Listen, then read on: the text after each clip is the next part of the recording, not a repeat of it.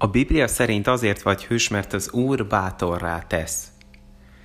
Nem tudom, meglepе, de Izrael népe bajba került. Az első királyuk Saul hűtlen lett Istenhez, és a fiatal nemzetnek a szomszédos feltörekvő filiszteus néppel kellett folyamatosan küzdenie.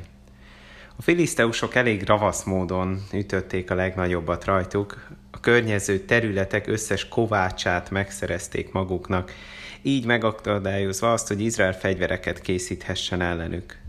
Az 1 Sámuel 13-ban ez van. Így történhetett, hogy az ütközet napján az egész hadinépnek, amely Saullal és Jonatánnal volt, sem kardja, sem dárdája nem volt, csak Saulnak és a fiának Jonatánnak. Ha ez még nem lenne elég rossz, Saulnak 600 fős hadserege volt egy olyan hadsereggel szemben, ahol csupán harci szekerekből volt több ezer, amik körülbelül katonai helikoptereknek felelnek meg. Annyira rossz volt a helyzet, hogy voltak, akik átálltak az ellenséghez, és voltak, akik barlangokban, üregekben bujkáltak inkább a csata elől. Saul fia Jonatán okkal aggódott. Úgy tűnt, jövendőbeli királyságából nem lesz semmi, mire odaérnek, hogy ő következzen. Sok minden tehetett volna, elmenekülhetett volna a még biztonságos palotájába. A filiszteusok szolgájává lehetett volna, hogy legalább az életét vagy valamennyi pénzét megmentse. De nem ezt tette. Bátorságot vett, és a fegyver hordozójával felmászott egy előőrshöz, ahol az előőrsöt megsemmisítve teljesen összezavarták a hadsereget, akik nem készültek fel a támadásra, és végül is, amikor rájuk támadtak a többiek, nem tudták megkülönböztetni a készületlen izraelieket a saját felriadt, szintén készületlen hadseregüktől. Saját magukat semmisítették így meg Jonatán bátorsága végül egy korábban hihetetlen győzelemhez vezetett így. Nem tudom, hány történetet hallottál, ahol mondjuk az óvodában két gyerek kiállt húsz ellen, vagy az iskolában egy gyerek tíz ellen, és megvédte magát. Igazából ez még fegyvertelen helyzetekben is elég nehéz, nem hogy még az izraelieknek milyen nehéz lehetett. De Jonatán nem erre figyelt.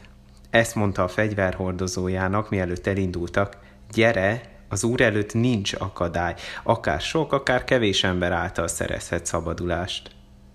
Nem magában, nem a trükkben, a megtévesztésében bízott, hanem Istenben.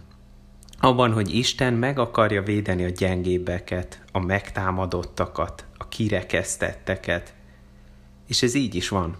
Ez pont úgy, ahogy igaz volt egykor Istenre, igaz ma is ránk. Ezért van ez az 5 e- Mózes 31.6-ban. Legyetek erősek és bátrak, ne féljetek és ne rettegjetek tőlük, mert maga az Úr, a te Istened vonul majd veled. Nem hagy cserben téged, és nem hagy el. Képzeld el, Isten nem nehézségeket, nyomorúságokat, szenvedést, betegséget, halált szánt nekünk. Ezért mindenki, aki ezeket okozza másoknak, el fog bukni. Ebben hit Jonatán, ez adott erőt neki, és ebben hihetsz te is. Persze lehet, hogy ez most nem egy bátorítás, hanem egy intés neked. Vigyázz, ne okozd más szenvedését, nem lesz jó vége. Még ennyire nevetséges vége is lehet egy óriás hadseregnek. Egy kis feladat a végére. Fejezd be a mondatot, írd le, nem hagy cserben engem az Úr, miközben